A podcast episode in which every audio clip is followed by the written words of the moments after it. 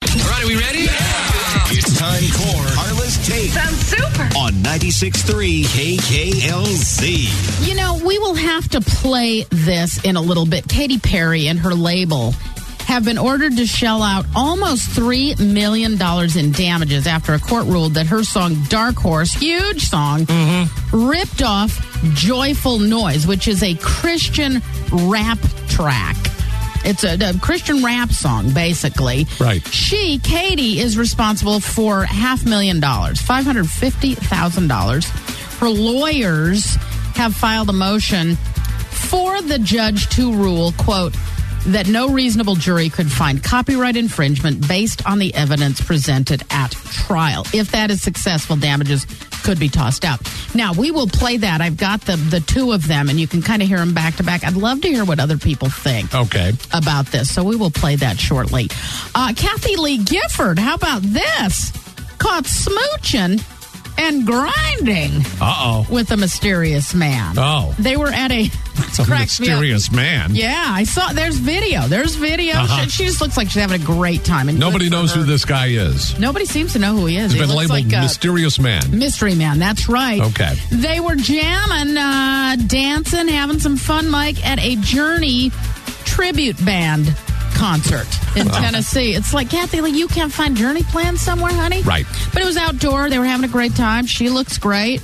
You know, good for her. When did Frank She's die? single. now? A few She's a years widow. back, right? Yeah. Yeah. Needs to go out, have some fun. He was older than her too, Yeah. and I can't imagine the last few years they were out, you know, moving and shaking as much. So good for her. She needs her wine.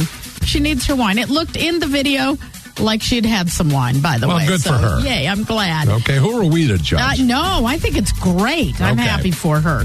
Julianne Hough. Now, you remember her from Dancing with the Stars. She was one of the professional dancers on that show. She's now a judge.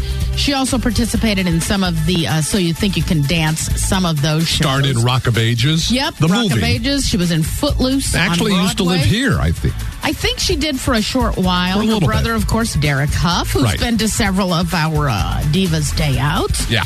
Well, she's uh, featured in Women's Health magazine this month, um, naked, by the way. Hmm. Um, she recently said she finally talked to her husband, told him that she is not straight. Oh, He was blown away. He did not know. But he said, you know, he chose to be with her and he loves her and, Mm-hmm. and, and it's all good. She didn't elaborate on her sexuality, but she Right. said he was definitely shocked shocked. at first, but now he's cool with it. Like most guys, I'm sure. I didn't want to say anything. I too would be shocked.